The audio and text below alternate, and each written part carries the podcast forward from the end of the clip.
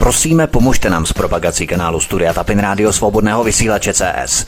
Pokud se vám tento nebo jiné pořady na tomto kanále líbí, klikněte na vaší obrazovce na tlačítko s nápisem Sdílet a vyberte sociální síť, na kterou pořád sdílíte. Jde o pouhých pár desítek sekund vašeho času. Děkujeme. Příjemný, krásný, dobrý večer, dámy a pánové, milí posluchači od mikrofonu svobodného vysílače Studia Tapin Radio a nebo na kanále Odyssey Valtravý Vítek. Já vás vítám při poslechu pořadu Drogy a CIA. Rozsah zapojení CIA do celosvětového obchodu s drogami a její zodpovědnost za něj je tématem, které je v politických kruzích, volebních kampaních a mainstreamových médiích zakázáno seriózně spochybňovat. Ti, kteří to tabu spochybnili, jako například novinář Gary Webb, se často dočkali zničení své kariéry. Odpovědnost CIA za současnou dominantní roli Afghánistánu v celosvětovém obchodu s heroinem do jisté míry pouze kopírovala procesy, které se dříve odehrály v Barmě, Tajsku a Laosu od konce 40. do 70. let minulého století, ale také v Latinské Americe od 90. let minulého století. Ve všech těchto zemích CIA nejen tolerovala, ale i napomáhala růstu protikomunistických aktiv financovaných z drog, aby vyvážela nebezpečí pronikání komunistické Číny do jihovýchodní Asie například. Stejně jako v dnešním Afghánistánu pomáhala CIA udělat ze zlatého trojuhelníku Barma Tajsko Laos přední zdroj světového opia – Neexistují žádné důkazy, které by naznačovaly, že peníze z drog z majetku překupníků CIA krmily finanční konta samotné CIA nebo jejich důstojníků. CIA ovšem z obchodu s drogami nepřímo profitovala a v průběhu let si k němu vytvořila úzký vztah.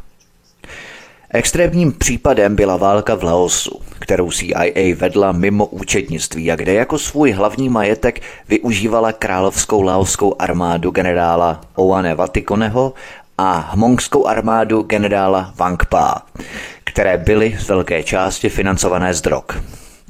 Ve stejném období CIA získávala prostředky také podél pašeráckých tras azijského obchodu s opiem. A to v zemích jako je Turecko, Libanon, Itálie, Francie, Kuba, Honduras a Mexiko. Mezi tato aktiva patřili vládní úředníci jako Manuel Noriega z Panamy, nebo Vladimíro Montesinos z Peru.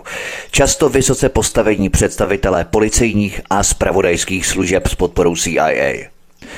Patřila k ním ovšem také povstalecká hnutí. Od kontras z Nikaraguy v 80. letech až po džundalách napojené na al která dnes působí v Iránu a Balúčistánu. Je zvláštní, že se zatím nikdo v Česku nevěnoval fenoménu obchodu s drogami a CIA komplexně. To jenom potrhuje skutečnost, o čem mají zaplacení žoldáčtí novináři zakázáno psát i mluvit. Já jsem to ovšem provedl a tady je výsledek. Pojďme na první kapitolu Úřad pro koordinaci politiky, základní stavební kámen. Abychom vůbec pochopili leitmotiv CIA obchodu s drogami, musíme se zaměřit na základní stavební kámen od druhé světové války. O tom pojednává právě tato první kapitola.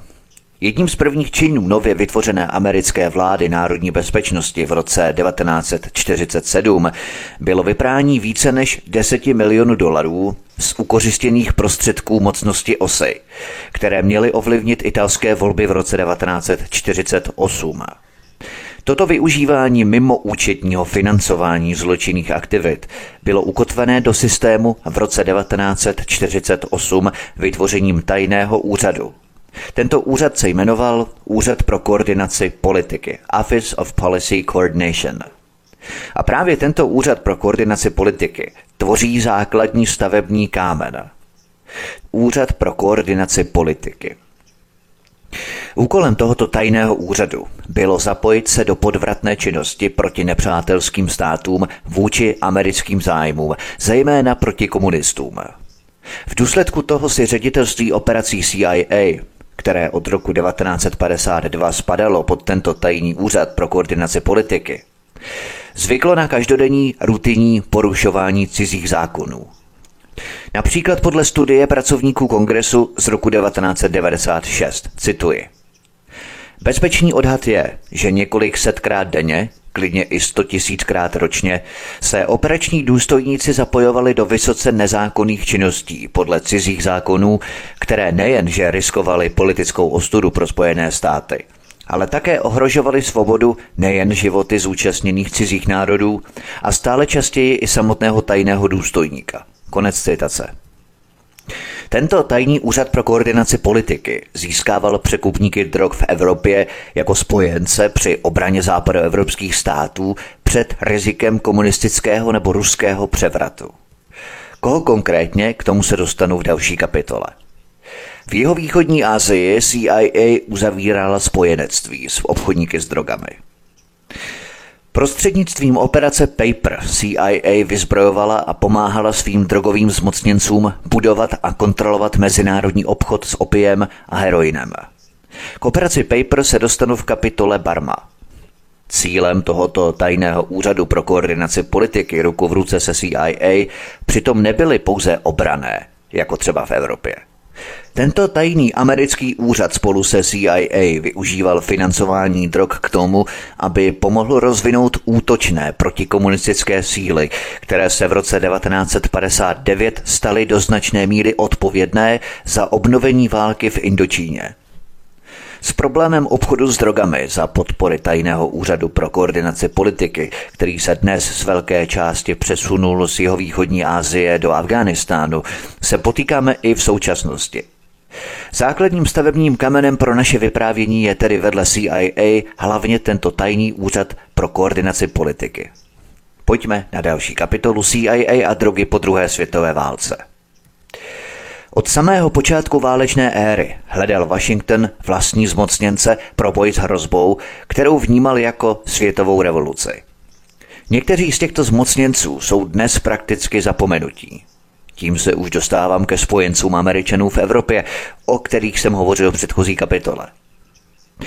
Mezi nimi byli například banderovští partizáni z Ukrajiny, původně organizovaní Hitlerovými SS, kteří vedli prohrnou bitvu proti Rusku až do počátku 50. let. Kdo myslíte, že po Hitlerovi převzal podporu těchto banderovských partizánů z Ukrajiny?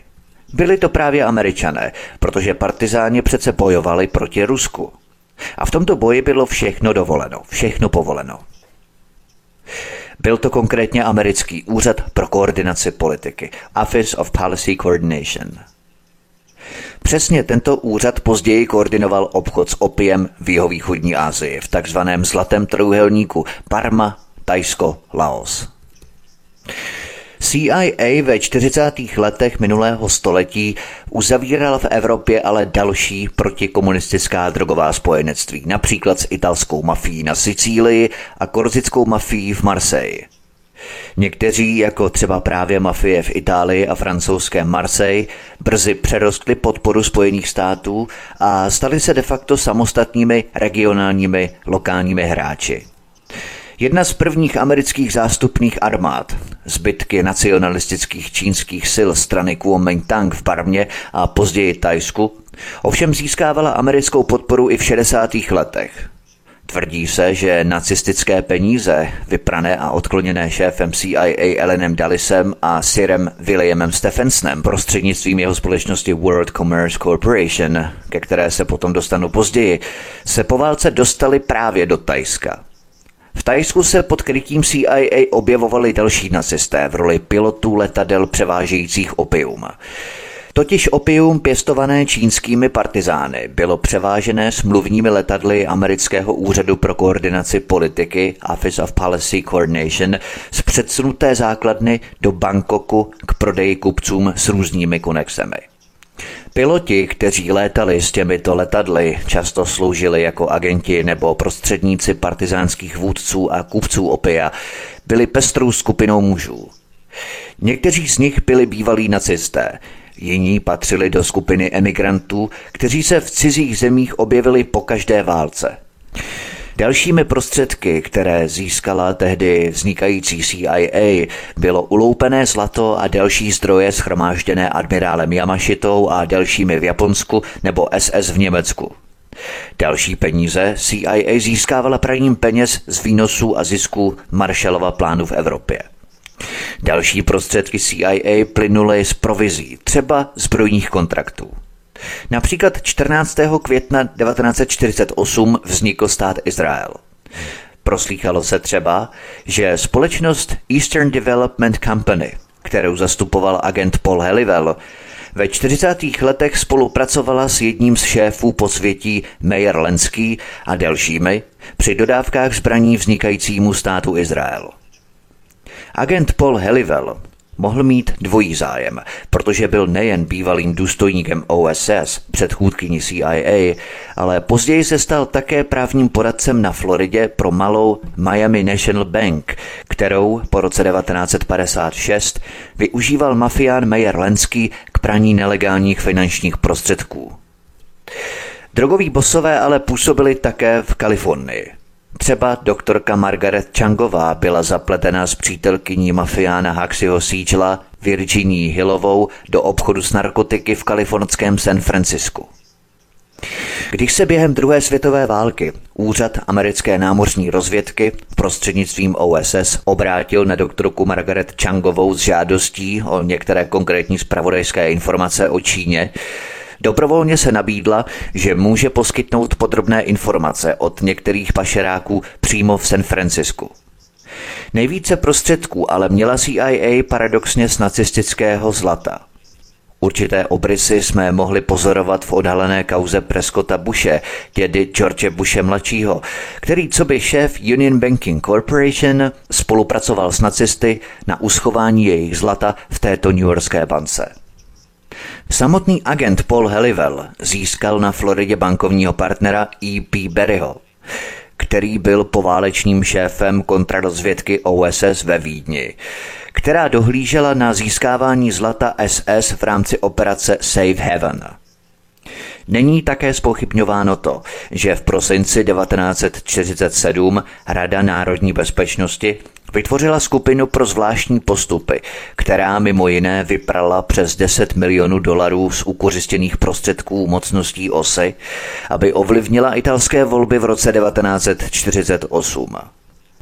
Stejně jako mafie v Evropě nebo Jakuza v Japonsku měly tyto drogové organizace výhodu, že byly utajené, do značné míry si vydělávaly sami na sebe obchodem s drogami a byly pevně protikomunistické. Musíme si uvědomit ale ten základní modus operandi, proč je CIA s různými drogovými kartely v různých částech planety spojovaná. Ano, přes peníze vyprané z drog CIA získávala obrovské peníze pro financování svých dalších černých operací. Ale šlo o širší geopolitiku. U CIA se totiž stalo zvykem obracet se na drogově podporovaná aktiva pro vedení válek všude tam, kde byl ohrožený přístup Ameriky k ropě a dalším přírodním zdrojům. Například Ahmed Rashid ve své knize zmiňuje existenci mafie v Perském zálivu, které Taliban do roce 1998 přímo prodával drogy. Perský záliv znamenal přístup Američanů k ropě z Kuwaitu. Ještě se k tomu vrátím v kapitole Pákistán. Když si naprojektujeme ty základní konflikty, můžeme si utvořit vzorec takových po sobě jdoucích událostí. Nejprve to bylo v Indočíně od 50. do 70. let, potom v Afghánistánu a Střední Americe v 80. letech, v Kolumbii a v Mexiku v 90. letech a znovu v Afghánistánu po roce 2001. Tady všude se CIA spojila s drogovými kartely, díky kterým získávala finanční prostředky pro své operace. Ale tím nejdůležitějším bylo, že tu ukotvovala svou moc. CIA zahájila svou 50-letou historii nepřímého dohledu nad silami zapojenými do výroby opiátů, a to v postupně se rozvíjejících oblastech, které předtím neměly v drogovém mezinárodním obchodě významnější postavení. Jedná se o historii, která se téměř nepřetržitě táhne od Tajska a Barmy přes Laos a Větnam v 70. letech, přes Kolumbii a Střední Ameriku v 90. letech, poté do dnešního Afghánistánu. Když jsem zkoumal tento fenomén produkce drog a CIA, Poskytlo mě to jasnější představu o celkové odpovědnosti Ameriky za obrovský nárůst celosvětového obchodu s drogami od druhé světové války. Příkladem je více než dvojnásobení afgánské produkce opia od invaze Spojených států do této země v roce 2001. Odpovědnost Spojených států za současnou dominantní roli Afghánistánu v celosvětovém obchodu s heroinem ovšem pouze kopíruje to, co se dříve stalo v Barmě, Tajsku a Laosu mezi koncem 40. a 70. letech minulého století. To se opakovaně ukázalo v 50. letech v Barmě díky intervenci CIA ze 40 tun v roce 1939 na 600 tun v roce 1970. V Tajsku ze 7 tun v roce 1939 na 200 tun v roce 1968 a v Laosu s méně než 15 tunami v roce 1939 na 50 tun v roce 1973. Tento pořad by měl sloužit jako podklad pro budoucí zkoumání rozvětvených týmů, protože mé kapacity na pojmutí toho všeho rozhodně nestačí. Snažil jsem se ale schromáždit veškeré dostupné materiály, abych jednak načrtl trend a jednak abych pokryl tu spojnici mezi produkcí drog a CIA. Pojďme se podívat na další kapitolu Operace Paper Barma. V současné době je jasně prokázané, že v listopadu 1950 prezident Harry Truman čelící velkému množství čínských komunistických vojsk proudících do Koreje, schválil akci s krycím názvem Operace Paper. Cílem této operace bylo připravit zbytky čínských nacionalistů ze strany Kuomintang v Barmě na protiofenzívu v Jinanu. Je také zřejmé, že tyto jednotky, takzvané 93. divize pod vedením generála Limy, už byly zapojené do obchodu s drogami – Konečně je jasné, že, jak uslyšíme, prezident Harry Truman opožděně schválil zásobovací operaci pro obchodníky s drogami, která už nějakou dobu existovala. Rozhodnutí o zahájení této operace Paper v Barmě bylo učiněné malou skupinou uvnitř našeho tajného úřadu pro koordinaci politiky Office of Policy Coordination, zejména Desmondem Fitzgeraldem a Richardem Stilwellem ve spojení s bývalým šéfem OSS Williamem Donovanem, kteří upřednostňovali odvrácení komunismu před oficiální politikou zadržování ze strany ministerstva zahraničí. S potřebnou americkou podporou především v podobě letecké přepravy a zbraní, jednotky barmského generála Limy brzy uváděly na trh téměř třetinu světových zásob opia. Tyto barmské jednotky generála Limy se časem vyvinuly v důležitý obchodní přínos pro CIA. Tento vztah jednotek generála Limy v Barmě byl ale trochu složitější. Limyho jednotky obchodující s drogami měly pro CIA i nadále velký význam, ovšem jako soběstační mimo pracovní spojenci v boji za zabezpečení jeho východní Asie proti komunistům, nikoliv jako zdroj příjmů pro samotnou CIA. Pojďme na další kapitolu CIA Tajsko. Využívání obchodu s drogami ze strany Spojených států vojsky Kuomintang v Barmě mělo osudové důsledky pro celou jeho východní Asii. Zmíněný úřad pro koordinaci politiky Office of Policy Coordination byl totiž s podporou šéfa předchůdkyně CIA OSS Williama Donovana a šéfa CIA Elena Dalise rozšířený a upravený tak, aby rozvíjel a podporoval domorodé partizánské síly v Tajsku. Šlo o síly Paru. Úspěch těchto tajských jednotek Paru který pomohl zajistit nezávislost Tajska, totiž povzbudil Spojené státy v 60. letech, aby tajské jednotky paru využili také v Laosu a Větnamu. První úspěchy tajských parů tak postupně přivedly Spojené státy nejprve ke skryté a nakonec i k otevřené válce v Laosu a Větnamu. Ovšem, abychom pochopili zapojení CIA do obchodu s drogami v jihovýchodní Asii po druhé světové válce, musíme se vrátit k opiové politice britského impéria v 19. století. Snahy siamské vlády zakázat kouření opia skončily v roce 1852, kdy král Monkut Hrama IV. podlehl britskému tlaku a zřídil královskou opiovou franšízu, která byla následně propůjčená siamským Číňanům. O tři roky později Siam podle podmínek nerovné Bowringovy smlouvy přijal britské opium bez cla s tím, že se mělo prodávat pouze královské franšíze. O několik let později, v roce 1856, byla podobná dohoda sjednaná se Spojenými státy. Opiová farma se stala zdrojem bohatství a moci královské vlády a také čínských tajných společností neboli triád, které ji provozovaly. Závislost na opiu měla také za následek usnadnění vstupu CIA na cestu západního kapitalismu tím, že přivedla rolníky do peněžního hospodářství jako moderní spotřebitele. Až do jejího definitivního zrušení v roce 1959 poskytovali výnosy z této opiové franšízy, stejně jako v jiných částech jihovýchodní Asie, až 20% příjmů siamské vlády – to je jeden z důvodů, proč se opiová franšíza přestala v roce 1907 propůjčovat čínským obchodníkům a stala se opět, jako v jiných částech jihovýchodní Asie, státním monopolem. Dalším důvodem byla snaha omezit vliv čínských tajných společností a podpořit asimilaci Číňanů v Siamu.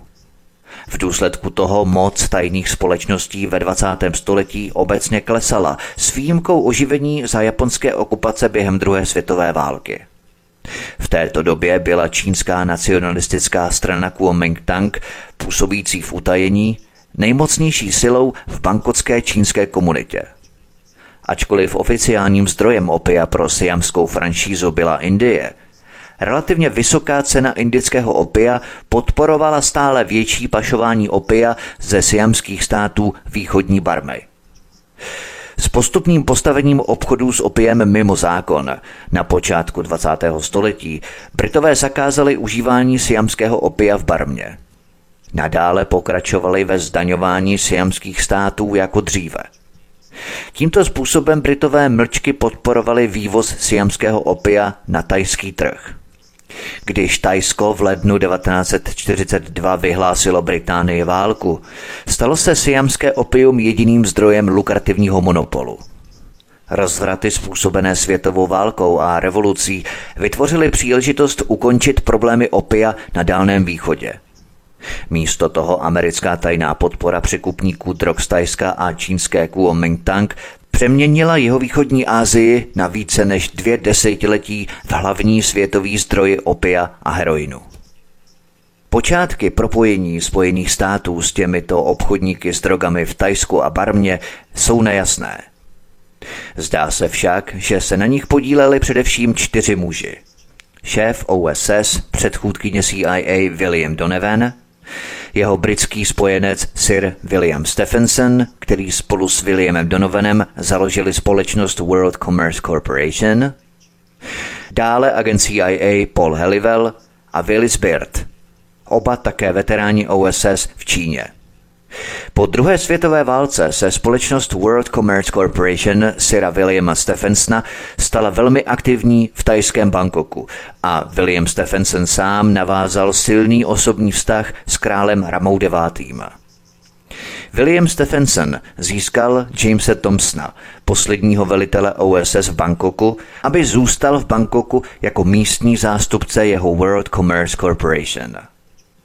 To vedlo k tomu, že World Commerce Corporation financovala Thomsonovu tajskou hedvábnickou společnost, úspěšný obchodní podnik, který také kryl Thomsonovi opakované cesty na severovýchodní tajskou hranici s Laosem, kde se nejvíce obávali komunistického povstání a kde se měly soustředit budoucí operace CIA. Ve stejném poválečném období působil Paul Halliwell, který byl předtím šéfem zvláštní spravodajské služby OSS v Kunmingu v provincii Jinan, jako šéf dálně východní divize Strategic Service Unit, nástupnické organizace OSS. V této funkci se údajně stal mužem, který po válce kontroloval toky tajných finančních prostředků pro tajné operace v celé jihovýchodní Asii.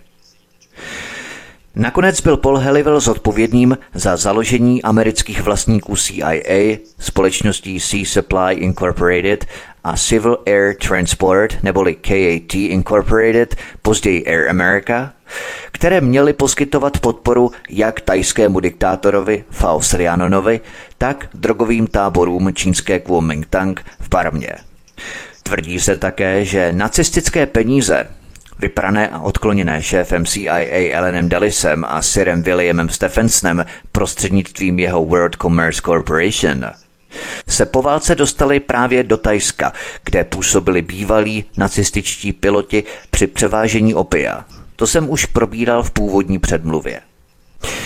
Posloucháte pořad Drogy a CIA. Od mikrofonu svobodného vysílače Studia Tapin Radio a nebo na kanále Odisí vás zdraví vítek. Písnička je před námi a po ní pokračujeme. Hezký a pohodový příjemný poslech. Od mikrofonu svobodného vysílače Studia Tapin Radio a nebo na kanále Odisí vás zdraví vítek. Posloucháte pořad Drogy a CIA. Pojďme na další kapitolu Afghánistán a Pákistán. Historie heroinu. Pojďme se podívat na Afghánistán a na historii CIA v regionu. Bývalý poradce prezidenta Jimmyho Cartera Zbigněv Břežinský, který schválil tajné operace CIA v Afghánistánu v letech 1978 až 79, se později pochlubil jednomu francouzskému listu, cituji. Tajná operace byla skvělý nápad. Vtáhla Rusy do afgánské pasti a vy chcete, abych toho litoval? V den, kdy Sověti oficiálně překročili hranice, jsem napsal prezidentu Carterovi a v podstatě jsem mu řekl, nyní máme možnost dát Sovětskému svazu jeho větnamskou válku. Konec citace. Rád bych ještě připomněl poměrně neznámého Carterova protidrogového poradce v Bílém domě Davida Musta. V roce 1980 David Musto řekl Radě Bílého domu pro strategii boje proti zneužívání drog, že jdeme do Afghánistánu podpořit pěstitele opia v jejich postání proti Sovětům. Myslel to samozřejmě sarkasticky nebo cynicky jako varování, protože ve skutečnosti byl proti tomu. David Masto, kterému CIA odepřela přístup k údajům, na které měl ze zákona nárok, své obavy v květnu 1980 zveřejnil a v článku pro New York Times poznamenal, že heroin způsobil v New Yorku lékařskou krizi. A prozíravě varoval, že tato krize se bude zhoršovat. David Musto doufal, že by mohl dosáhnout změny politiky tím, že zveřejní rozumné varování před katastrofálním dobrodružstvím v Afghánistánu, kterému pomáhají drogy. Jeho moudrá slova však byla bezmocná proti neúprosnému odhodlání americké válečné mašinérie a politické ekonomiky. Mezi vnější síly, které pustošily Afghánistán, patří ohromující nárůst džihadistického salafismu i produkce opia v Afghánistánu, který následoval po intervencích Spojených států a Sovětského svazu. Při rozdělování amerických a saudských finančních prostředků afgánskému odboji poskytla pákistánská rozvědka polovinu prostředků, které rozdělila dvěma okrajovým fundamentalistickým skupinám vedeným Gulbudínem Hekmatyárem a Abdulem Razulem Sajáfem, o kterých věděla, že je může kontrolovat právě proto, že jim chyběla lidová podpora. Lidově založené odbojové skupiny, organizované na kmenovém základě, byly vůči tomuto vlivu džihadistických salafistů nepřátelské. Odpuzovaly je fundamentalistické požadavky na zrušení kmenové struktury jako neslučitelné se salafistickou koncepcí centralizovaného islámského státu. Mezitím začal Gulmudin Hegmatyar pod ochranou pakistánské rozvědky a CIA okamžitě kompenzovat nedostatek podpory obyvatelstva rozvojem mezinárodního obchodu s opiem a heroinem. Nikoli však sám, nýbrž, jak jsem zmínil, s pomocí pákistánské rozvědky a CIA. CIA samozřejmě pomáhala s financováním a vyzbrojováním afgánských mučáhídů proti Sovětům. To je stará známá kapitola. Dodávka zbraní do Afghánistánu zahrnovala financování prostřednictvím pobočky naší Bank of Credit and Commerce International, tedy banky zločinců v Ománu, ve které měl finanční podíl blízký přítel a obchodní partner šéfa CIA v 80. letech Williama Caseyho. Tím člověkem byl Bruce Rappaport. Tehdejší šéf CIA William Casey se opakovaně setkával na podobných schůzkách s generálem Ziou v Pákistánu a s šéfy saudské rozvědky Kamalem Adhanem a princem Turkým al Faisálem, kteří byli oba akcionáři naší známé banky zločinců. Výsledkem těchto konkláve bylo, že princ Turký rozdělil afgánským ozbrojencům více než jednu miliardu dolarů v hotovosti K čemuž byla přidaná další miliarda, tentokrát od CIA. Když Saudové poskytli finanční prostředky, americká administrativa mohla obejít kongres. Dostat se k penězům CIA bylo poměrně snadné. Do Pákistánu se letecky dopravovaly pytle dolarových bankovek, které se předávaly generál poručíkovi Achtarovi Abdur Rahmánovi, řediteli pákistánské rozvědky ISI. Rahmán uložil hotovost na účty pákistánské rozvědky vedené u National Bank of Pakistan a Bank of Oman z jedné třetiny vlastněné naší bankou zločinců. Této bance zločinců jsem se věnoval ve čtvrté epizodě pětidílné série Krvavá historie CIA a budu se jí věnovat ještě v praní peněz z drog světovými bankami v tomto pořadu. Nicméně poté, co Pákistán v únoru 1979 zakázal pěstování opia a Irán v Dubnu následoval jeho příkladu, Paštůnské oblasti Pákistánu a Afghánistánu přilákaly západní drogové kartely, včetně některých hledačů štěstí z Evropy a Spojených států, aby v kmenovém pásu zřídili zařízení na zpracování heroinu. V roce 1979 byly v severozápadní pohraniční provincii otevřené heroinové laboratoře. Tuto skutečnost náležitě zaznamenal kanadský časopis McLean z 30. dubna 1979. Podle Alfreda McCoye do konce roku 1980 pákistánsko-afgánské opium ovládalo evropský trh a zásobovalo také 60% americké nelegální poptávky. Alfred McCoy také zaznamenal, že Gulbuddin Hegmatiar kontroloval komplex šesti heroinových laboratoří v oblasti Balučistánu, kde měla pákistánská rozvědka naprostou kontrolu. Jinými slovy, globální epidemie afgánského heroinu nevznikla v Afghánistánu, ale byla Afghánistánu způsobená vnějšími silami. Dokonce dodnes platí, že ačkoliv 90% světového heroinu pochází z Afghánistánu, Afgánský podíl na výnosech z celosvětové heroinové sítě činí v dolarovém vyjádření asi 10% celku. Podle údajů amerického ministerstva zahraničí dodával Afghánistán například v roce 2007 93% světového opia. Nezákonná produkce máku, přitom podle úřadu OSN pro kontrolu drog, přináší Afghánistánu 4 miliardy dolarů, tedy více než polovinu celkové ekonomiky země, která činí 7,5 miliardy dolarů. Představuje také přibližně polovinu ekonomiky Pákistánu a zejména pákistánské rozvědky. Proto zničení laboratoří bylo vždycky zřejmou možností, ale Amerika to z politických důvodů dlouhá léta odmítala. V roce 2001 CIA odhadovala, že Taliban a Usama bin Laden získávali až 10% afgánských příjmů z prodeje drog, které se tehdy odhadovaly na 6,5 až 10 miliard dolarů ročně. Tento příjem byl nižší než příjem pákistánské spravodajské agentury. Jejíž části se staly klíčem k obchodu s drogami ve střední Asii. Úřad OSN pro kontrolu drog v roce 1999 odhadl, že jen samotná pákistánská rozvědka vydělala na prodeji nelegálních drog přibližně 2,5 miliardy dolarů ročně. Pojďme se podívat na další kapitolu Tulipánová revoluce, američané a drogy v Kyrgyzstánu. Podobný příklad extrémního nárůstu obchodu s drogami po vstupu CIA do regionu proběhl v Kyrgyzstánu po tzv. tulipánové revoluci řízené Američany v roce 2005.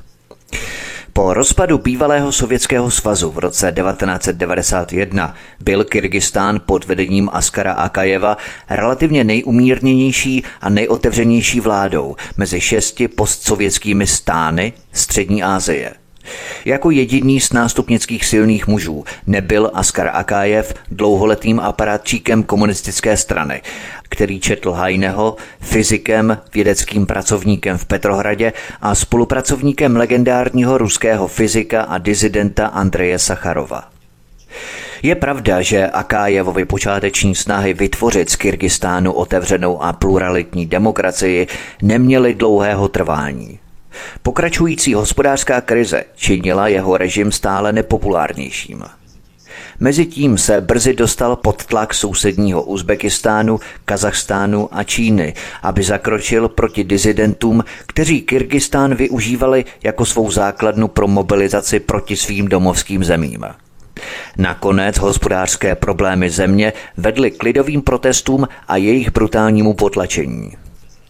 V mezinárodní politice se však Askaru Akájevovi zpočátku dařilo udržovat dobré vztahy se spojenými státy i Ruskem. V prosinci 2001 po 11. září 2001 poskytl Americe důležitou základnu v Manasu na podporu jejího válečného úsilí v pevninském Afghánistánu.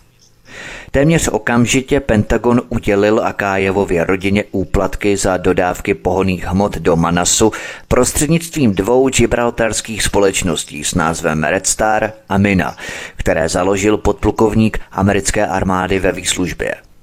Americké dolary pokračovaly v urychlování vládní korupce, stejně jako předtím v Laosu a v Afghánistánu. V říjnu 2003 pak Askar Akájev povolil Vladimíru Putinovi znovu otevřít starou sovětskou základnu v Kantu, což bylo označeno za odstrašující prostředek proti mezinárodnímu terorismu v nedalekém Uzbekistánu a Tádžikistánu. Ačkoliv základna v Kantu byla méně než čtvrtinou velikosti v Manasu, a Kájevovo rozhodnutí ji dostalo na americký seznam sledovaných osob a kyrgyzské opozici proudila zvýšená pomoc prostřednictvím amerických nevládních organizací. V roce 2004 Washington v rámci podpory demokratického procesu nasměroval do Kyrgyzstánu 12 milionů dolarů, zatímco americké ministerstvo zahraničí dokonce financovalo vybavení televizní stanice v neklidném jižním provinčním městě Oš. George Sereš prostřednictvím svých různých nadací také pomáhal financovat opozici, zatímco americká obří Freedom House provozovala v Biškeku tiskárnu. Z výše uvedených důvodů Askar Akájev ztratil ve Washingtonu podporu a byl svržený v tzv. tulipánové revoluci v březnu 2005, zdaleka nejkrvavější a nejméně demokratické ze všech tzv. barevných revolucí, které už předtím změnily vlády. Například v Srbsku v roce 2002, v Gruzii v roce 2003 a na Ukrajině poprvé v roce 2004. Kyrgyzstán v roce 2005. Jak to šlo krásně za sebou. Tyto všechny změny režimu byly v podstatě nenásilné. V případě tulipánové revoluce ale londýnský Independent 26. března 2005 uvedl, že podle nemocničních úředníků byly při násilnostech zabití dva lidé, 360 jich bylo zraněno a z toho 173 bylo stále v nemocnici. Ve skutečnosti tzv. tulipánová revoluce vůbec nebyla revolucí v pravém slova smyslu, ale palácovým převratem. Příznakem toho, že hluboká politika Kyrgyzstánu se nezměnila, byly americké kontrakty na dodávky pro leteckou základnu v Manasu, ze kterých dříve těžila Akájevova rodina, které okamžitě převzal Bakijevův syn Maxim. Jak jsem už zmínil, Bakijev poskytl Američanům leteckou základnu Manas, která hrála klíčovou roli při zásobování amerických jednotek v nedalekém Afghánistánu. Bakijev byl kůň Američanů. Zdá se, že není pochyb o tom, že ačkoliv Akájevova vláda byla skorumpovaná, za nového Bakijevova režimu korupce jenom vzrostla. Podle slov profesora Kolumbijské univerzity Alexandra Kuliho Bakijevova rodina řídila zemi jako zločinecký syndikát. Přesněji řečeno, Bakijevova rodina podle slov Petra Leonarda z Associated Press převzala úplnou kontrolu nad transitem drog přes zemi.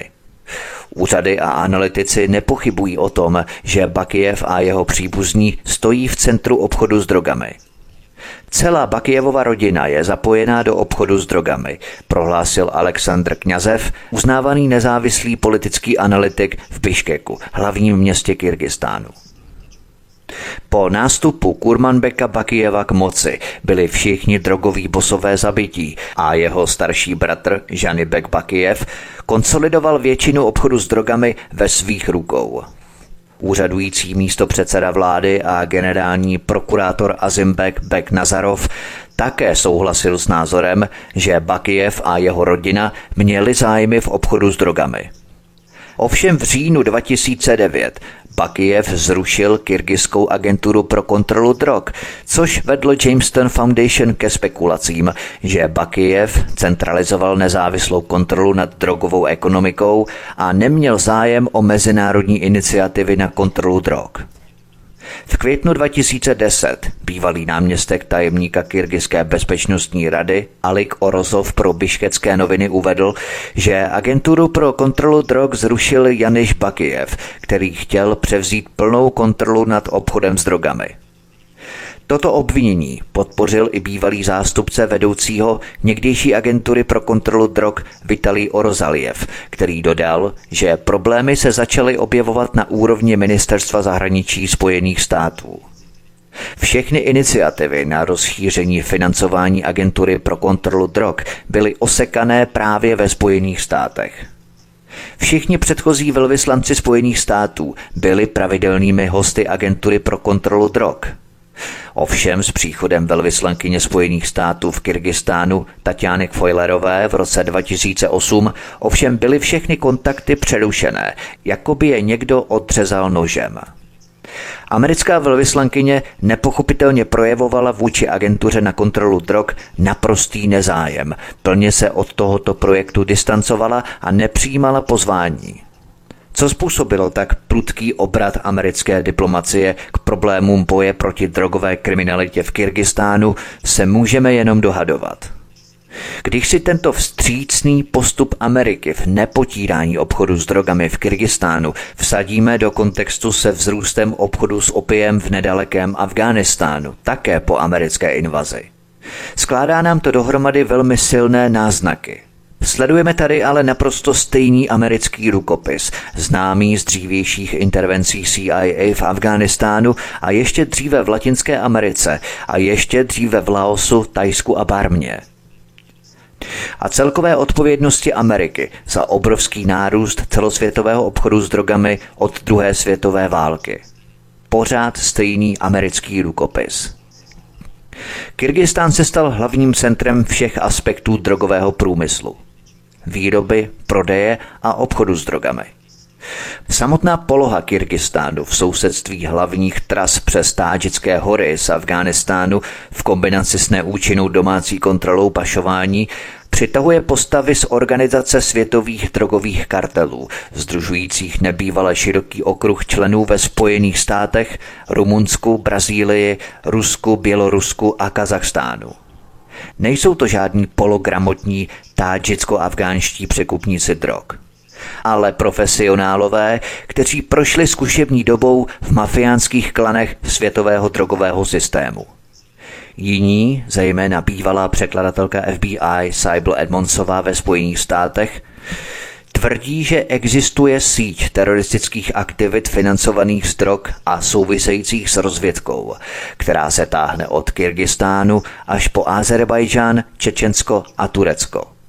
Jde o určité zbližování různorodých prvků na spravodajsko-teroristicko-drogové scéně.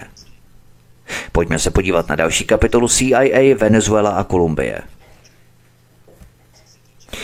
Co se týče Venezuely, tak tady byl zase známý venezuelský generál Ramon Guilén Davila, šéf protidrogové jednotky vytvořené CIA ve Venezuele.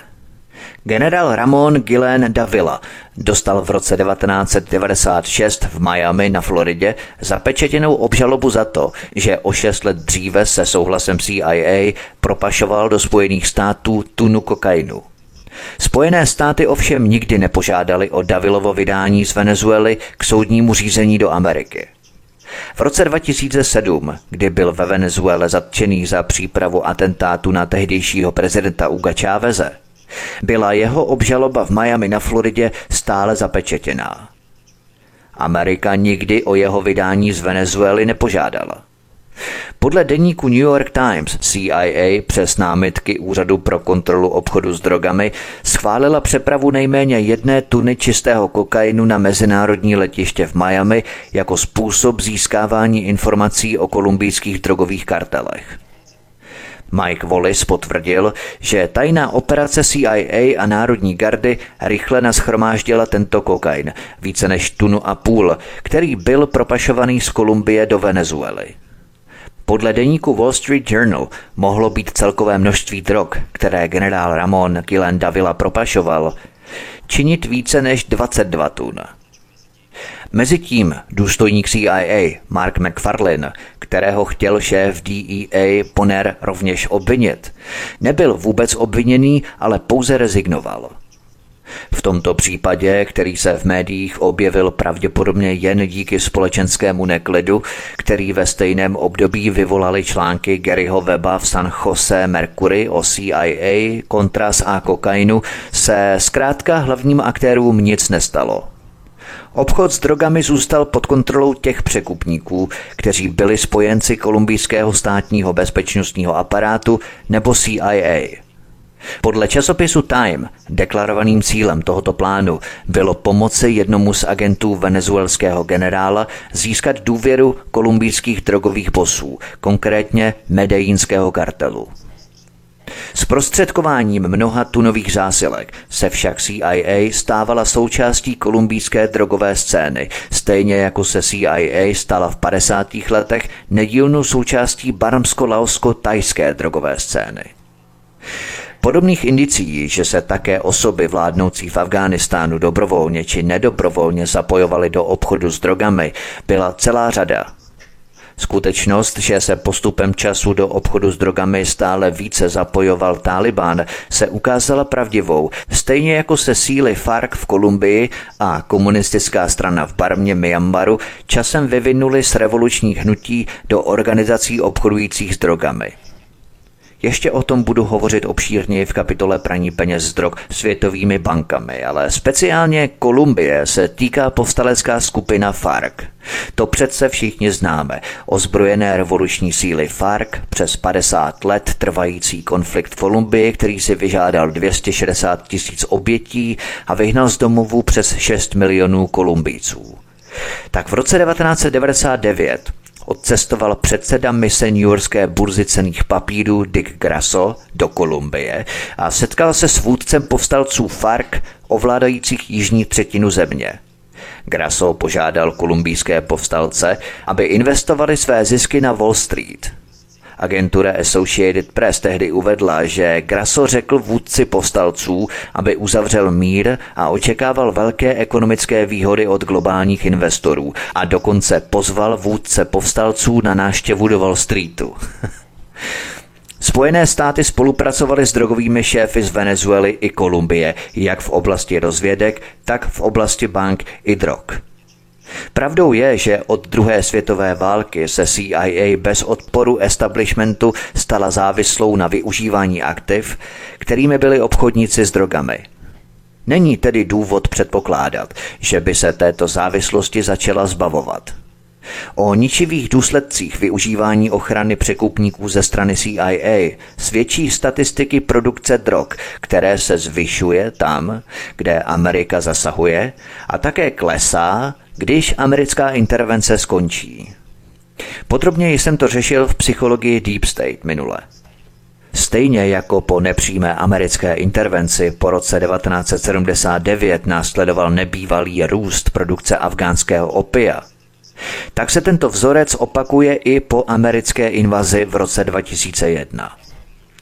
Pěstování opiového máku v hektarech se více než dvojnásobilo z předchozích 91 tisíc hektarů v roce 1999 které Taliban v roce 2001 krátkodobě snížil na 8 tisíc hektarů, na 165 tisíc hektarů v roce 2006 a 193 tisíce hektarů v roce 2007. Trend i v dalších letech dramaticky narůstal. Tento nárůst neměl nikoho překvapit. Pouze opakoval dramatický nárůst v každé jiné oblasti produkce drog, kde se Amerika vojensky nebo politicky angažovala. To se opakovaně ukázalo v 50. letech v Barmě díky intervenci CIA ze 40 tun v roce 1939 na 600 tun v roce 1970. v Tajsku ze 7 tun v roce 1939 na 200 tun v roce 1968 a v Laosu z méně než 15 tun v roce 1939 na 50 tun v roce 1973. Nejdramatičtějším případem je ale Kolumbie, kde byla intervence amerických vojsk od konce 80. let minulého století zavádějícím způsobem zdůvodňovaná jako součást války proti drogám. Ovšem všichni byli překvapení obrovským nárůstem, který následoval. Produkce koky v Kolumbii se mezi lety 1991 až 1999 strojnásobila z 3,8 na 12,3 tisíce hektarů, zatímco pěstování opiového máku vzrostlo 5,6 krát z 0,13 na 0,75 tisíce hektarů. CIA sice mohla poukazovat na svou roli při zatýkání nebo likvidaci řady významných kolumbijských překupníků. Tato zatčení ale nijak nezmenšila skutečný tok kokainu do Spojených států, který naopak v roce 2000 dosáhl nového maxima. Pro tento vzorec nárůstu drog neexistuje jediné vysvětlení.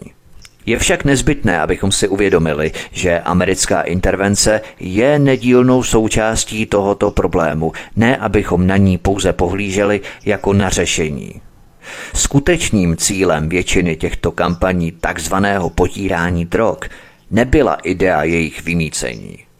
Bylo jim změnit podíl na trhu, zaměřit se na konkrétní nepřátelé a zajistit tak, aby obchod s drogami zůstal pod kontrolou těch překupníků, kteří byli spojenci kolumbijského státního bezpečnostního aparátu anebo přímo CIA.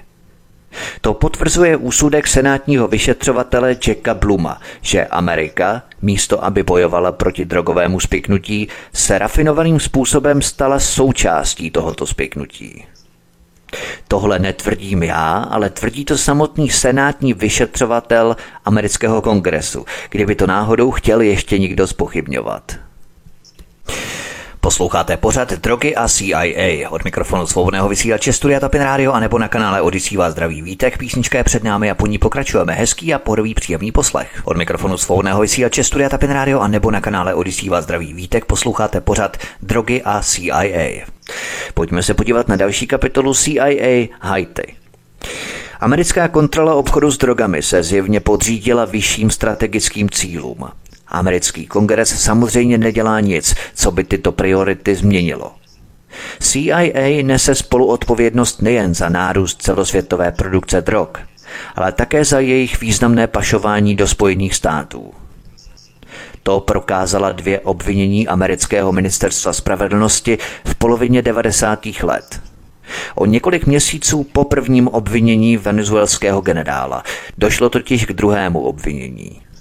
V březnu 1997 byl v Miami na Floridě obviněný Michel Joseph François, policejní šéf na Haiti, podporovaný CIA, za to, že pomohl propašovat do Spojených států 30 tun kolumbijského kokainu a heroinu. Haitská národní spravodajská služba, kterou CIA pomáhala vytvořit, byla také cílem vyšetřování ministerstva spravedlnosti, které vedlo k obvinění. Pojďme se podívat na další kapitolu CIA a Chile. Orlando Letelier byl bývalý čilský diplomat v exilu. Působil v socialistické vládě Salvadora Allendeho, který byl v roce 1973 svržený pučem podporovaným spojenými státy. Vládu tehdy převzal nechválně známý diktátor Augusto Pinochet. Čilský převrat jsem podrobně řešil ve druhém díle krvavé historie CIA. Orlando Letelier byl zajatý, mučený a uvězněný. Na mezinárodní nátlak byl ovšem po roce propuštěný. Byl pozvaný do Washingtonu, kde se stal vedoucím pracovníkem Institutu pro politická studia, ředitelem Transnacionálního institutu a profesorem na Americké univerzitě.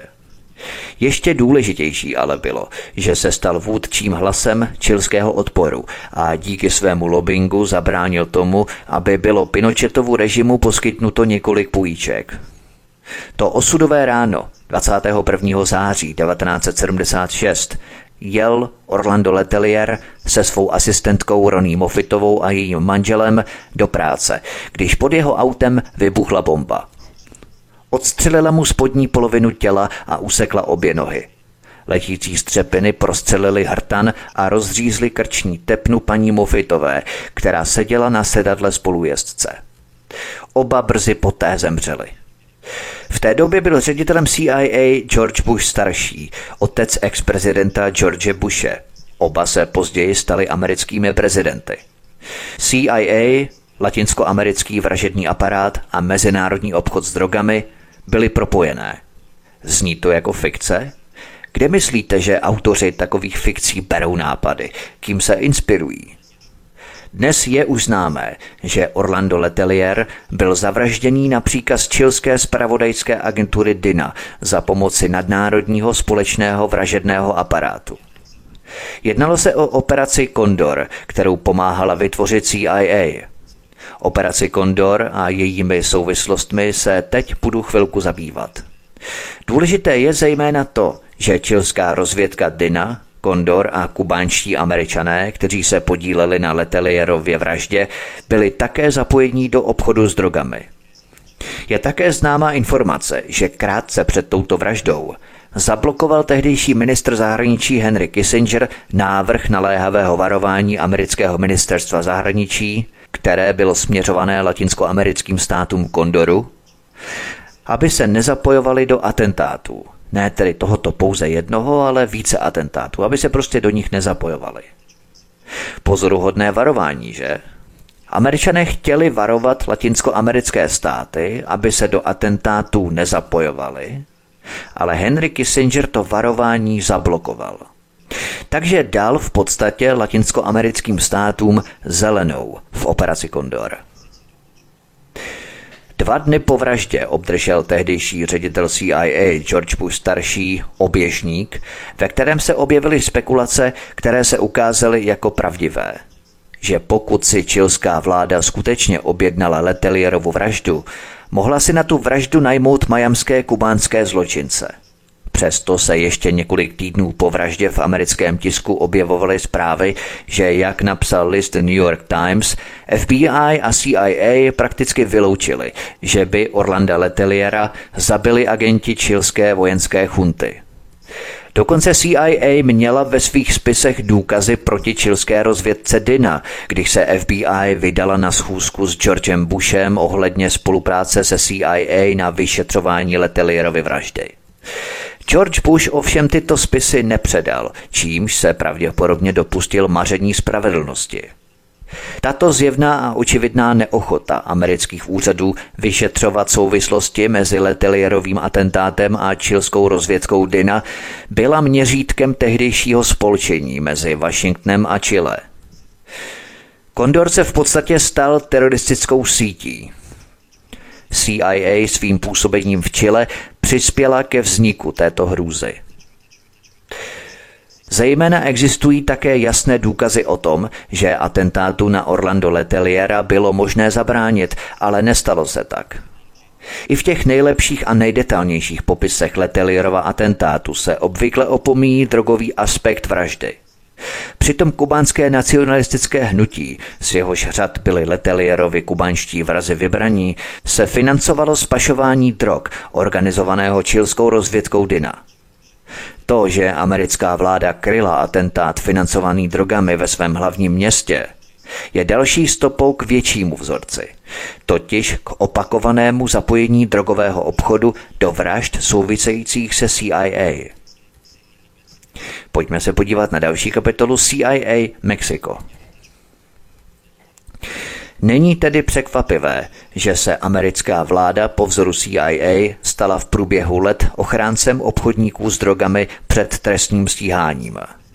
Například FBI i CIA v roce 1981 zasáhly, aby zablokovali obvinění z krádeže auta mexického spravodajského cara Miguela Nazara Hara, který obchodoval s drogami a tvrdili, že Haro byl nezbytným opakovaným důležitým kontaktem pro pobočku CIA v Mexico City v záležitostech terorismu, spravodajství a kontroly rozvědky. Když náměstek generálního prokurátora Lovell Jensen odmítl pokračovat v Nazarově obvinění, státní zástupce ze San Diego William Kennedy jeho zásah veřejně odhalil. Za to byl okamžitě propuštěný. Michel José François Haiti a Ramon Guillain Davila z Venezuely byli součástí propojené skupiny spravodajských sítí pro obchod s drogami chráněných CIA na jih od hranic Spojených států, včetně Vladimíra Montesinose v Peru, Manuela Noriegy v Panamě, Leonido Torrese Ariase v Hondurasu a snad především Miguela Nazara Hara a Fernanda Gutierreze Barriozy v Mexiku. To byli hlavní aktivy CIA v Latinské Americe, abychom si vytvořili celistvý obraz o této části světa v napojení na CIA. Pojďme se podívat na další kapitolu CIA Pákistán. Ředitel CIA v 80. letech William Casey byl velmi kontroverzní postavou. Už tehdy využíval Pákistán jako předmostí pro operace v Afghánistánu proti Sovětům.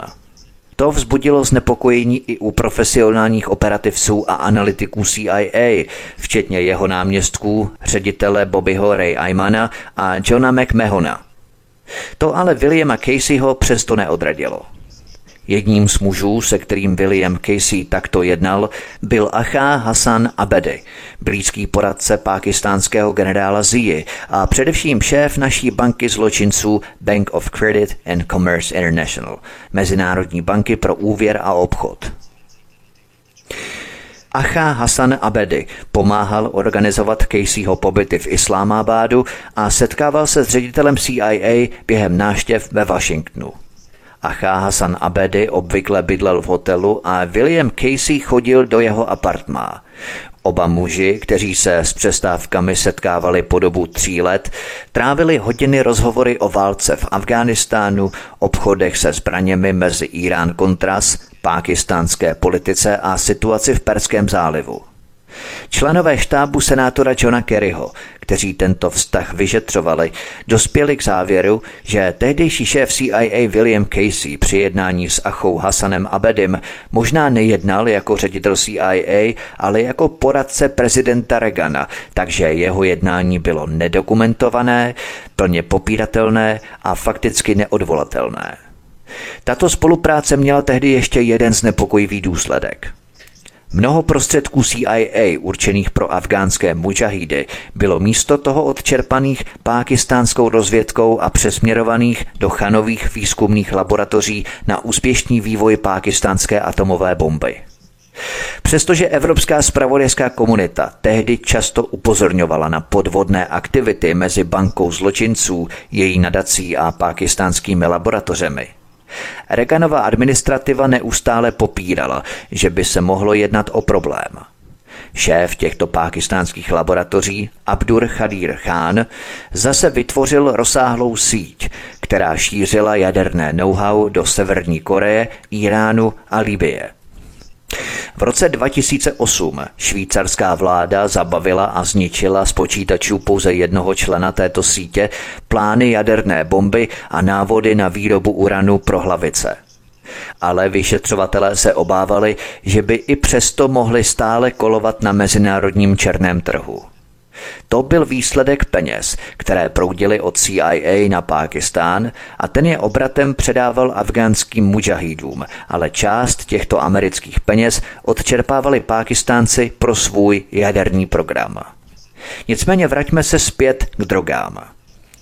Za důležitější považuji totiž hlavu draka, ne dračí tělo.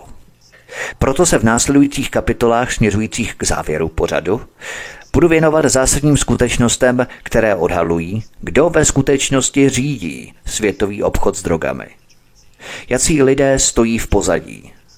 A v tomto kontextu je celkem zajímavé společné velitelství speciálních operací JSOC, vytvořené v rámci Pentagonu v roce 1980. Například v Iránu toto společné velitelství JSOC navázalo kontakty s nejméně dvěma odbojovými skupinami, které se také podílejí na obchodování s drogami. Proč o tom ale hovoříme? Dnes je snad nejznámějším symbolem moci Deep State společnost Blackwater, oficiálně přejmenované na XE Services, poté co tehdejší ředitel CIA Leon Peneta v červnu 2009 oznámil, že zrušil program CIA na vraždění. Tehdy ale deník The Nation uvedl, že Blackwater pokračovala v atentátech v rámci nezodpovědného programu se společným velitelstvím JSOC. Cituji. Na tajné předsunuté operační základně, provozované spojeným velitelstvím speciálních operací Spojených států JSOC v pákistánském přístavním městě Karachi, jsou členové elitní divize společnosti Blackwater v centru tajného programu. V jeho rámci plánují cílené vraždy podezřelých příslušníků Talibánu a al kaidy chytání a přepadávání vysoce ceněných cílů a další citlivé akce v Pákistánu i mimo něj jak zjistil The Nation. Situace v Pákistánu ovšem nebyla o mnoho lepší. Většina médií se nikdy nezmínila o zprávě z 23. února 2008 v londýnských Sunday Times a o tom, že Asif Ali Zardari, pozdější pákistánský premiér, byl kdysi přistižený při akci protidrogového úřadu. Tajný informátor tohoto protidrogového úřadu John Bax řekl listu Sunday Times, že v přestrojení za člena americké mafie nahrával Zardárího a jeho dva další společníky po dobu pěti hodin. Asif Ali Zardárí diskutoval o tom, jak by mohl posílat hašiš a heroin do Spojených států, jak to už prý udělal do Velké Británie. Vysoce postavený britský celník ve výslužbě potvrdil, že vláda obdržela zprávy o údajném Zardárího financování obchodu s drogami asi ze tří nebo čtyř zdrojů. Informátor John Bucks tvrdil, že následné vyšetřování bylo zastavené poté, co CIA prohlásila, že nechtěla destabilizovat Pákistán. Jak jsem zmínil v úvodu, Ahmed Rashid ve své knize zmiňuje existenci mafie v Perském zálivu, které Taliban do roku 1998 přímo prodával drogy. Perský záliv znamená přístup Američanů k ropě z Kuwaitu. Snad nejznámějším příkladem takové drogové mafie v Perském zálivu je D Company Davuda Ibrahima Kaskara, jednoho ze dvou mužů. Tím druhým je Mexičan Joaquim Guzmán, kteří byli uvedeni na seznamu nejhledanějších uprchlíků časopisu Forbes. Davud Ibrahim Kaskar byl zapojený do al kaidy Lashkar e Taiby a pákistánské rozvědky. Pojďme na další kapitolu Drogy a afgánští politici. V roce 2006 zpráva pro Světovou banku tvrdila, že na nejvyšší úrovni kontrolovalo hlavní transakce a transfery asi 25 až 30 klíčových obchodníků, z nichž většina působila v Jižním Afghánistánu, úzce spolupracovali se sponzory na nejvyšších vládních a politických postech. V roce 2007 londýnský deník Daily Mail uvedl, že všichni čtyři největší hráči v heroinovém biznesu byli vysoce postavení členové afgánské vlády. CIA ovšem v roce 2001 vytvořila koalici proti Talibánu tím, že naverbovala a dokonce dovezla obchodníky s drogami, z nich mnozí byli starými aktivy CIA z 80. let. Příkladem byl Haji Zaman, který odešel na odpočinek do francouzského Dijonu. Třeba s ním se britští a američtí představitelé setkali a přesvědčili ho, aby se vrátil do Afghánistánu. Z velké části díky protisovětské kampani z 80. let, kterou podporovala CIA, je dnes Afghánistán od zhora dolů společností s korumpovanou drogami nebo heroinem. V mezinárodním indexu měřícím korupci je Afghánistán na 176. místě ze 180 zemí. Na 180. místě je Somálsko. Hamid Karzai se vrátil z Ameriky do své rodné země s přísahou, že bude bojovat proti drogám. Přesto se dnes uznává, že jeho přátelé, rodina a spojenci byli do obchodu s drogami hluboce zapojení. Mezi obviněné z obchodu s drogami patřil dokonce jeho bratr Ahmed Valí Karzai, aktivní agent CIA až do své smrti, a Abdul Rashid Dostun, bývalý agent CIA. Nebo například v roce 2005 našli agenti Úřadu pro kontrolu obchodu s drogami více než 9 tun opia v kanceláři Muhammada Achunzavího, guvernéra provincie Hilmand a Karzájího blízkého přítele, který ho v roce 2001 doprovázel do Afghánistánu na motorce. Britové úspěšně požadovali jeho odvolání z funkce – Zpráva potvrzující odvolání Muhammada Achunzávího ale zároveň oznámila, že současně získal křeslo v afgánském senátu. S obchodem s drogami byl spojovaný také bývalý válečník a guvernér Gul Acha Šerzájí, oblíbenec Američanů, který třeba podpořil Karzájího kampaň za znovu zvolení. V roce 2002 byl Gul Achar Šerzájí prostředníkem v mimořádné dohodě mezi Američany a předním obchodníkem s drogami Hadží Bašárem Nurzájím, podle které Američané souhlasili s tolerováním Nurzáje při obchodování s drogami výměnou za dodávky zpravodajských informací a zbraní Talibánu. Podle svědectví výboru pro mezinárodní vztahy sněmovny reprezentantů pašoval Hadžím Bashar Nurzájí do Pákistánu každých 8 týdnů dvě tuny heroinu. Hadžím Bashar Nurzájí byl nakonec v roce 2005 zatčený v New Yorku, kam přijel na pozvání soukromé spravodajské agentury Rosetta Research. Zprávy amerických médií o jeho zatčení nepoukazovaly na to, že krycí agentura Rosetta Research neposkytla Nurzájímu takovou imunitu, jakou obvykle poskytuje CIA. Posloucháte pořad Drogy a CIA. Od mikrofonu svobodného vysílače Studia Tapin Radio a nebo na kanále Odisí vás zdraví vítek. Písnička je před námi a po ní pokračujeme. Hezký a pohodový příjemný poslech. Od mikrofonu svobodného vysílače Studia Tapin Radio a nebo na kanále Odisí vás zdraví vítek. Posloucháte pořad Drogy a CIA. Pojďme se podívat na další kapitolu Drogová lobby v Pentagonu. Jakkoliv je heroin pro afgánskou a pákistánskou politickou ekonomiku důležitý, Místní výnosy představují jen malý podíl na celosvětovém obchodu s heroinem. Podle OSN činila například v roce 2007 konečná hodnota afgánské úrody opia v hodnotě 4 miliard dolarů na světových trzích asi 110 miliard dolarů. Tento odhad je pravděpodobně příliš vysoký, ale i kdyby konečná hodnota činila pouhých 40 miliard dolarů, Znamenalo by to, že 90% zisků vydělali síly mimo Afghánistán. K tomu přispívá ještě další podstatné zjištění. Na protidrogové konferenci v Kábulu v roce 2010 šéf ruské federální protidrogové služby odhadoval hodnotu tehdejší afgánské úrody opia na 65 miliard dolarů. Z této obrovské částky připadlo pouze 500 milionů, tedy půl miliardy z těch 65 miliard, tak půl miliardy připadlo na afgánské zemědělce a 300 milionů dolarů, to znamená 0,3 miliardy z těch 65 miliard, na ozbrojence Talibánu. A ten zbytek zhruba 64 miliard dolarů, tedy více jak 90%, na drogovou mafii mimo Afghánistán. Podle úřadu OSN pro drogy a kriminalitu zůstalo v samotném Afghánistánu pouze 5 nebo 6% z těchto 65 miliard dolarů, tedy 2,8 až 3,4 miliardy dolarů. Odhadovalo se, že 80% příjmů z obchodu s drogami pocházelo ze zemí spotřeby, v tomto případě tedy z Ruska, Evropy a Ameriky. Neměli bychom si tedy ani na okamžik myslet, že jedinou vládou, kterou afgánský obchod s drogami korumpuje, je země původu, tedy Afghánistán. Všude, kde se tento obchod stál významným, i když jen transitním, přežívá díky ochraně, což jinými slovy znamená korupci. Z toho vyplývá, že na afgánském obchodu s drogami má mnohem větší finanční podíl řada světových hráčů než místní afgánští narkobaroni, Al-Qaida a Taliban. Tohle globalisté rádi dělají, aby zastřeli a zamaskovali své vlastní obrovské podvody. Popichují média a lidi, aby se soustředili na malé ryby.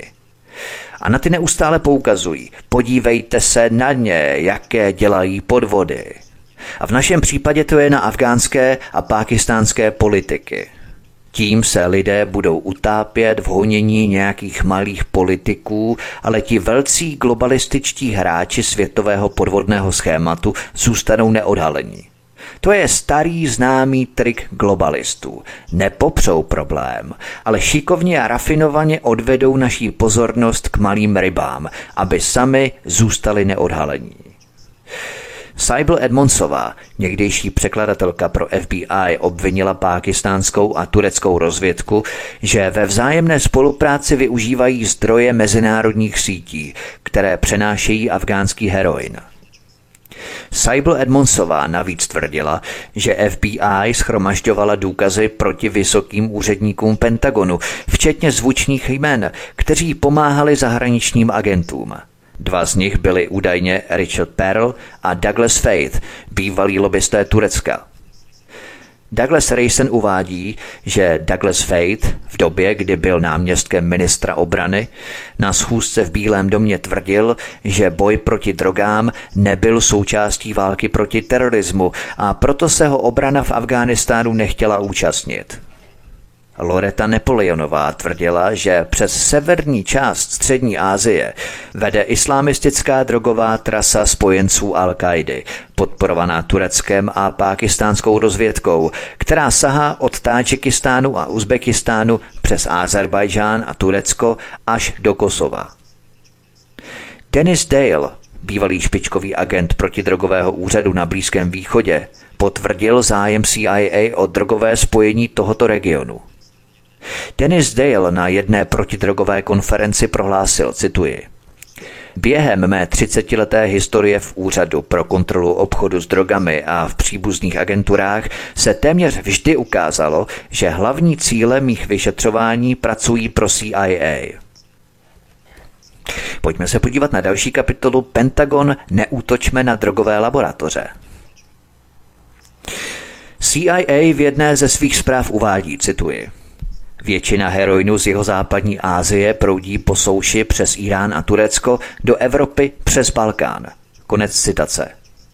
Ve skutečnosti ovšem drogy proudí také přes státy bývalého Sovětského svazu a přes Pákistán a Dubaj ve Spojených Arabských Emirátech.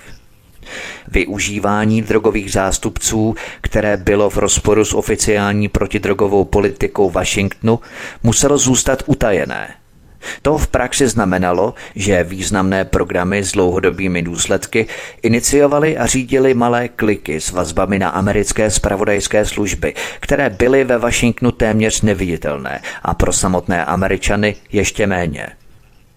Tyto kliky podobně smýšlejících osob, které bez problémů spolupracovaly s překupníky a dalšími zločinci, byly zase součástí spolčení podporovaného elitními skupinami na vysokých úrovních. Stručně řečeno, někteří američané měli předvídatelný a téměř neustálý zvyk obracet se na obchod s drogami, aby získali prostředky mimo účetnictví.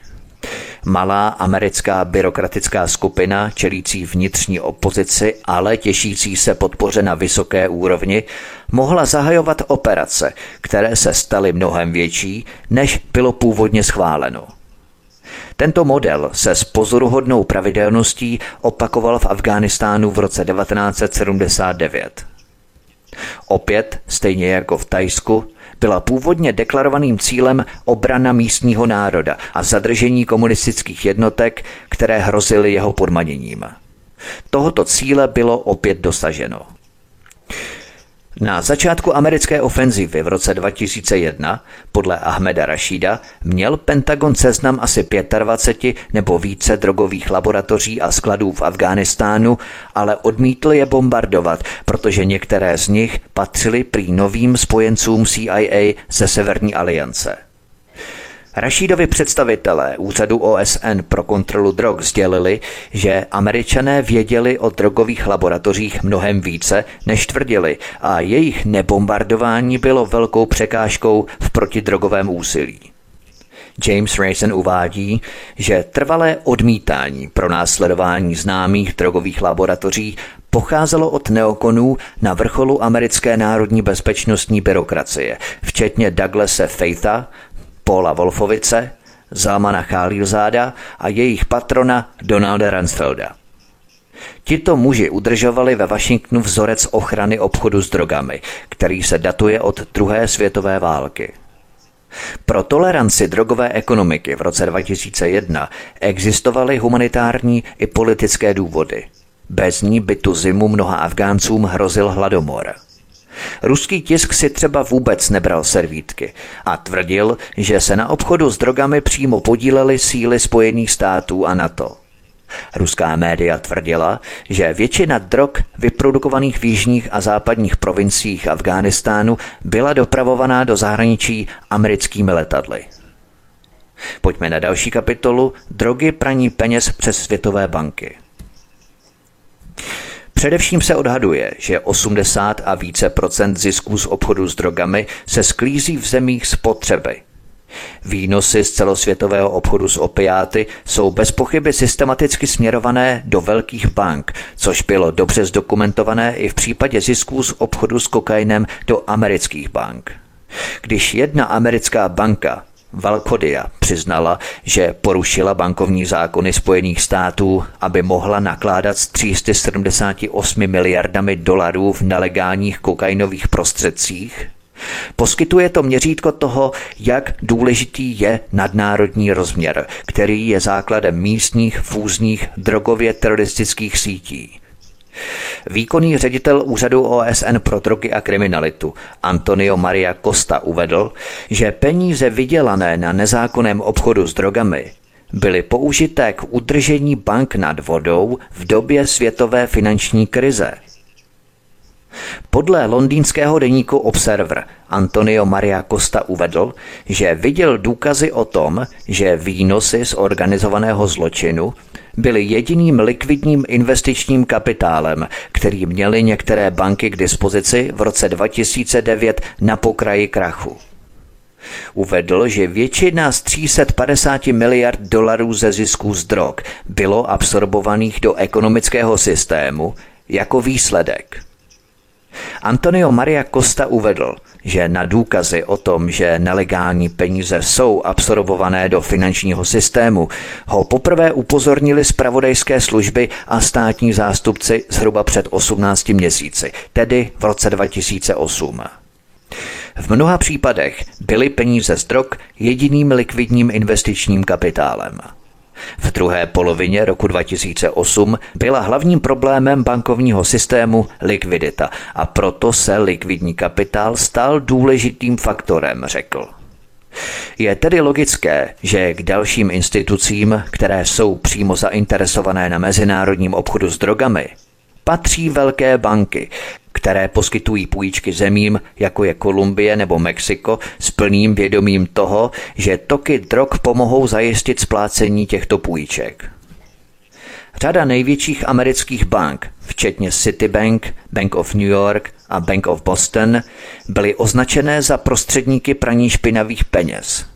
Přesto jim nikdy nehrozily natolik závažné tresty, aby změnili své chování. Stručně řečeno, zapojení Spojených států do mezinárodního obchodu s drogami propojuje CIA hlavní finanční zájmy a kriminální zájmy v Americe i v zahraničí. Výrazným příkladem vlivu drog ve Washingtonu byl vliv, který v 80. letech minulého století uplatňovala banka Bank of Credit and Commerce International – legendární a nejskorumpovanější banka zločinců, která se zabývala praním peněz z drog – tuto banku jsem podrobně řešil ve čtvrté epizodě pětidílné série Krvavá historie CIA, ale také v pořadu Psychologie Deep State. V celosvětovém měřítku se tato banka zločinců podílela na dodávkách drog, pašování zlata, krádežích vojenských tajemství, atentátech, úplatkářství, vydírání, tajných spravodajských operací a obchodech se zbraněmi – byla to provincie kádrů bankovních agentů, polovojenských jednotek, špionů a vymahačů se sídlem v pákistánském Karáčí, kteří řídili nejtemnější operace této banky zločinců po celém světě a obchodovali s úplatky a korupcí. Mezi vysoce postavenými příjemci velkorysých darů od této banky zločinců, jejich vlastníků a přidružených společností byli třeba ministr financí Ronalda Reagana James Baker, který odmítl tuto banku zločinců vyšetřovat, anebo demokratický senátor Joseph Biden, současný americký prezident. I tento Joe Biden byl příjemcem velkorysých darů této banky zločinců. Když jsem třeba zpracovával ještě minule psychologii Deep State, tak jsem třeba tohle ještě vůbec netušil. To je neskutečné. Vedle obří korupce burizmy na Ukrajině synem Hunterem Bidenem byl otec Joe Biden, současný americký prezident, příjemcem velkorysých darů z této nejskorumpovanější banky zločinců. Bank of Credit and Commerce International.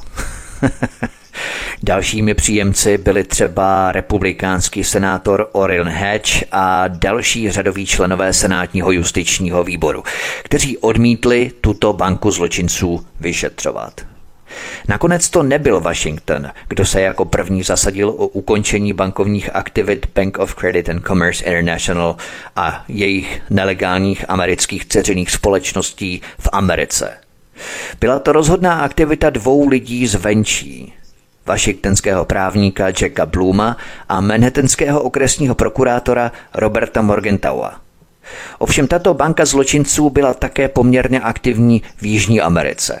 Měla pobočky v Argentině, v Brazílii, v Uruguayi, Panamě, Peru, ve Venezuele a Kolumbii.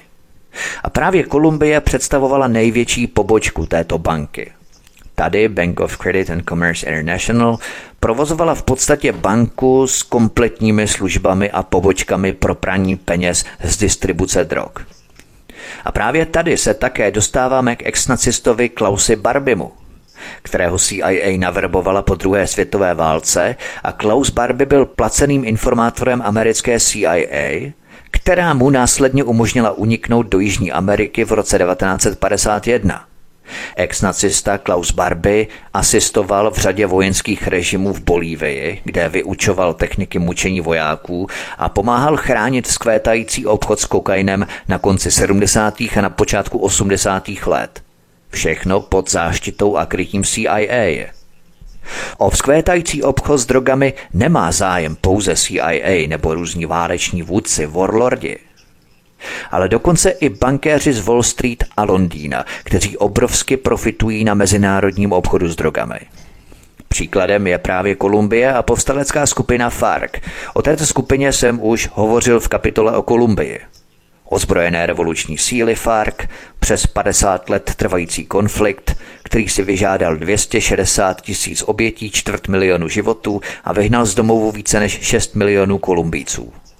Tak v roce 1999, já jsem to tady možná říkal, to ještě zopakuju, odcestoval šéf nebo předseda mise New Yorkské burzy cených papírů Dick Gresso do Kolumbie a tady v Kolumbii se setkal s vůdcem povstalců FARC ovládajících jižní třetinu země. Dick Grasso požádal kolumbijské povstalce, aby investovali své zisky z drog na Wall Streetu. Agentura Associated Press tehdy uvedla, že Grasso řekl vůdci povstalců, aby uzavřel mír a očekával velké ekonomické výhody od globálních investorů a pozval vůdce povstalců na náštěvu do Wall Streetu. To znamená, že o peníze z drog mají zájem skutečně všichni. Mezinárodní měnový fond uvedl, že na konci 90. let 20. století představovalo praní špinavých peněz 2 až 5% světového HDP a že velké procento z 590 až 1,5 miliardy ročně, které se vyperou, přímo souvisí s obchodem s narkotiky. Tento lukrativní obchod s narkotiky přináší zisky, které jsou vyprané v četných offshoreových bankovních rájích ve Švýcarsku, Lucembursku, na britských normandských ostrovech, na Kajmanských ostrovech a přibližně dalších 50 místech po celém světě. A tyto offshoreové ráje jsou kontrolované velkými západními bankami a finančními institucemi, které mají eminentní zájem na udržení a podpoře obchodu s drogami. Pojďme se podívat na další kapitolu, na předposlední kapitolu Richard Holbrook, Obamův zvláštní zástupce. Ve Washingtonu se uznává, že afgánská produkce drog byla hlavním zdrojem všech problémů, kterým Amerika v Afghánistánu čelila. K tomu se vyjádřil i Richard Holbrook, člen skupiny Bilderberg, Trilaterální komise a výboru pro zahraniční vztahy. Richard Holbrook byl mimochodem hlavním architektem Daytonské mírové smlouvy z roku 1995 v rámci Balkánu.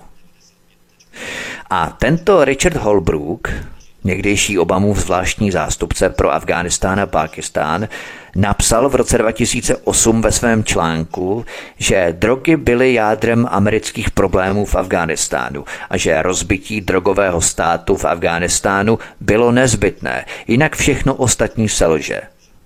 Je pravda, že, jak ukázala historie, Drogy podporují džihadistický salafismus, a to mnohem jistěji než džihadistický salafismus drogy. Americká vláda a její politika k obchodu s drogami prokazatelně přispívají a pravděpodobně ho neomezí. Američtí tvůrci politiky však nadále udržují myšlení o Afghánistánu jako o zkrachovalém státu.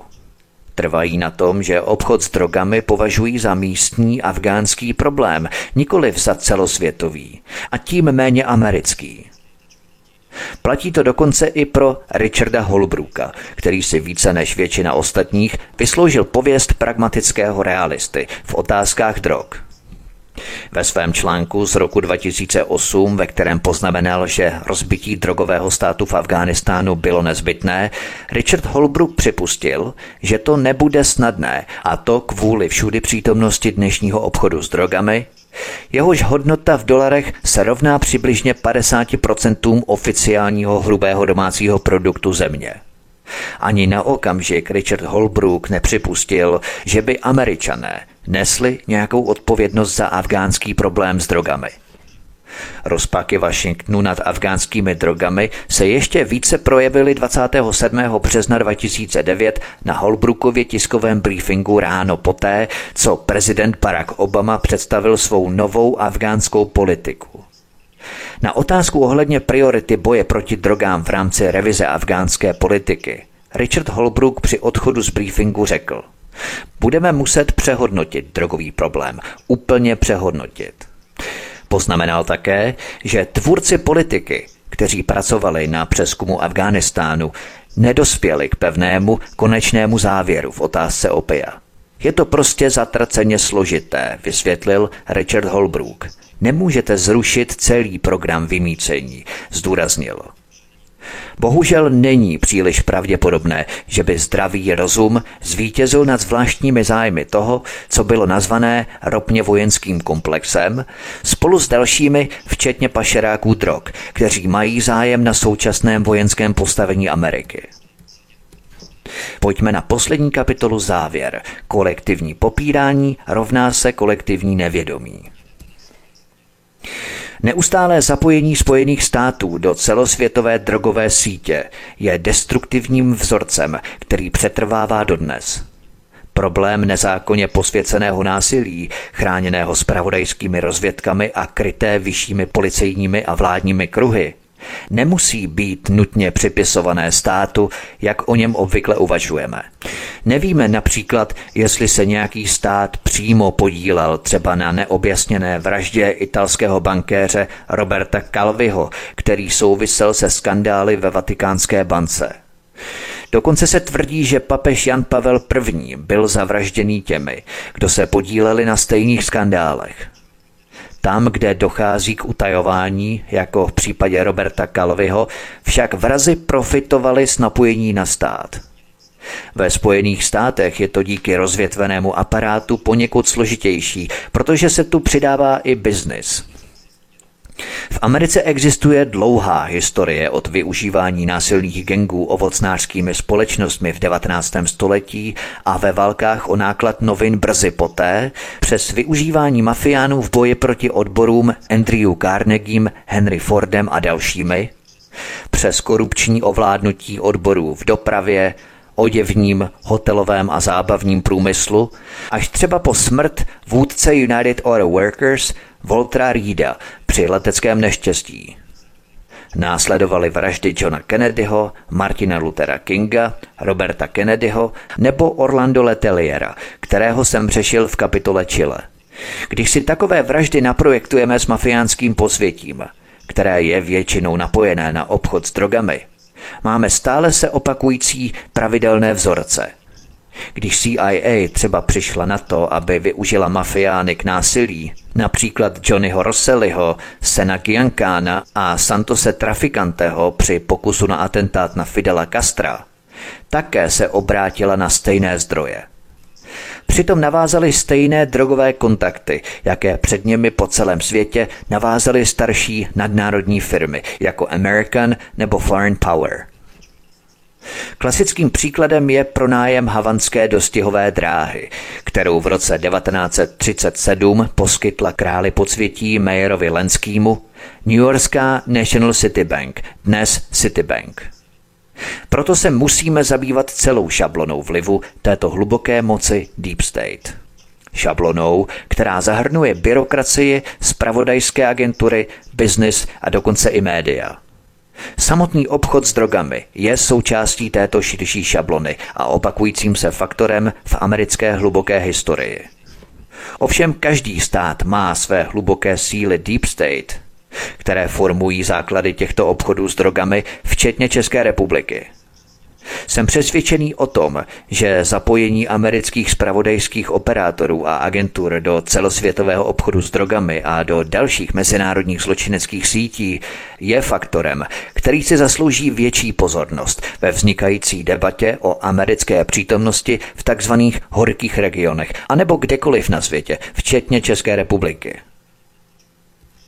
Naše civilizace se utápí v něčem, co bych nazval kolektivní popírání – Všechno, co se nám zdá jakkoliv neskutečné, jednoduše popřeme. Korporátní média a vlády nás v tomto popírání samozřejmě pozbudí tvrzením, že je všechno konspirace, dezinfo, fake a hoax. Tím se jako společnost, jako civilizace, ovšem zapouzdřujeme v kolektivním popírání, tedy i kolektivním nevědomí. A tímto kolektivním popíráním a kolektivním nevědomím se naše civilizace stává ohroženou. Vlastně tím nevědomky usnadňujeme cestu zlu. Tím, že si nedokážeme ani jenom připustit, ani přiznat myšlenku existence globálních politických elit, ani způsoby, jakými globální politické elity často spolupracují s policejními a spravodajskými agenturami, má své sociální politické důsledky – Skutečnost, že si ani nepřipouštíme a popíráme souvislou řadu detailů, které si nespojujeme do logických vzorců, přispívá k našemu individuálnímu duševnímu zdraví. Ono je to pohodlné něco si nepřipustit, popřít to, ignorovat to, potlačovat to, nebo to dokonce cynicky zesměšňovat, aniž bychom se snažili proniknout do základů těchto hlubokých událostí, jako je třeba aktuální agenda covidismu anebo drogy a CIA. Je nám hezky, příjemně, nic nevíme, jsme stotožní s režimem, oni nám to posvětí, to, co si myslíme, oni nám to přece potvrdí. O ničem nemáme tušení, o nic se nezajímáme, prostě si okopáváme tu svou zahrádku, zaléváme kytičky, přemýšlíme o značkovém oblečení, které bychom si chtěli koupit, anebo které jsme viděli ve výloze. Blahoslavení chudí duchem.